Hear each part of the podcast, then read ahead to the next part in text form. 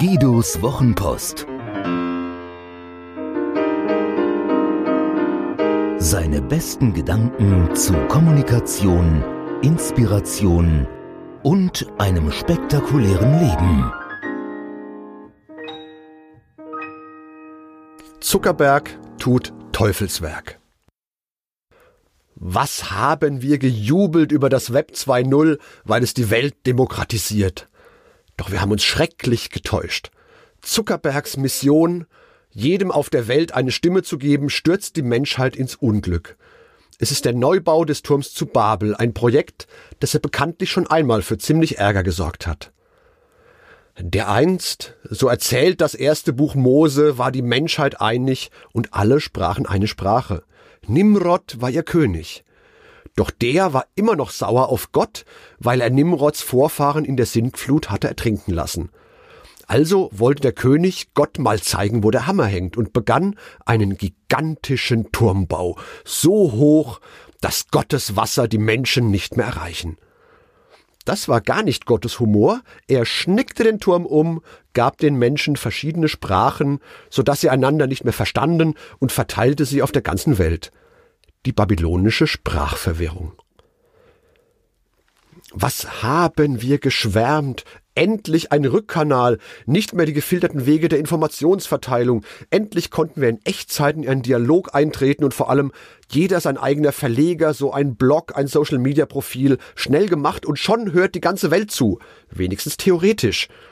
Wir haben Geschichten erzählt von Schulmädchen, deren Systemkritik sie bis in die großen TV-Talkshows brachte, von Sexismusdebatten, Aufschrei, die die Kraft hatten, Gesellschaften zu verändern, von Regierungssprechern, die dem einfachen Bürger über Twitter antworteten. In einem Vortrag unter dem Titel Märchen 2.0 zeige ich Parallelen auf zwischen der archaischen Situation der Märchenerzähler, deren Geschichten von Dorf zu Dorf zogen, Sender und Empfänger räumlich und zeitlich vereint. Dann kam die Verschriftlichung, die Bibel, der Koran, die Ilias, der Beowulf.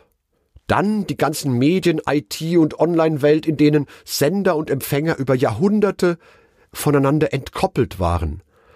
Bis letztlich das Web 2.0 die Ursprungssituation der Märchenerzähler wiederherstellte. Sender und Empfänger im virtuellen Raum in Echtzeit wieder vereint. Toll, oder? Ich habe dabei allerdings zwei Aspekte außer Acht gelassen. Unser Hirn hat sich seit Hunderttausenden von Jahren nicht verändert, während die Entwicklung der Kommunikation immer schneller wird. Wir können ja nicht einmal zwischen Gefahr und Risiko unterscheiden, ob vor uns ein fauchender Tiger steht oder ein Weihnachtsmarkt. Angriff, Verstecken, Flucht. Mehr ist nicht. Außerdem habe ich nicht bedacht, dass es einen himmelweiten Unterschied macht, ob eine Geschichte zwischen zwei Bergspitzen im Tal bleibt oder sich zwischen zwei Polen über die ganze Welt verbreitet. Aus einem regionalen Thema kann so ein internationaler Flächenbrand werden, der Blick auf die Persönlichkeitsstruktur der weltgrößten Herrscher über Atomarsenale lässt da nichts Gutes erahnen. Dann kam Zuckerberg und sein Facebook. Meine Arbeit ist es, die Welt miteinander zu verbinden und jedem eine Stimme zu geben. Wow.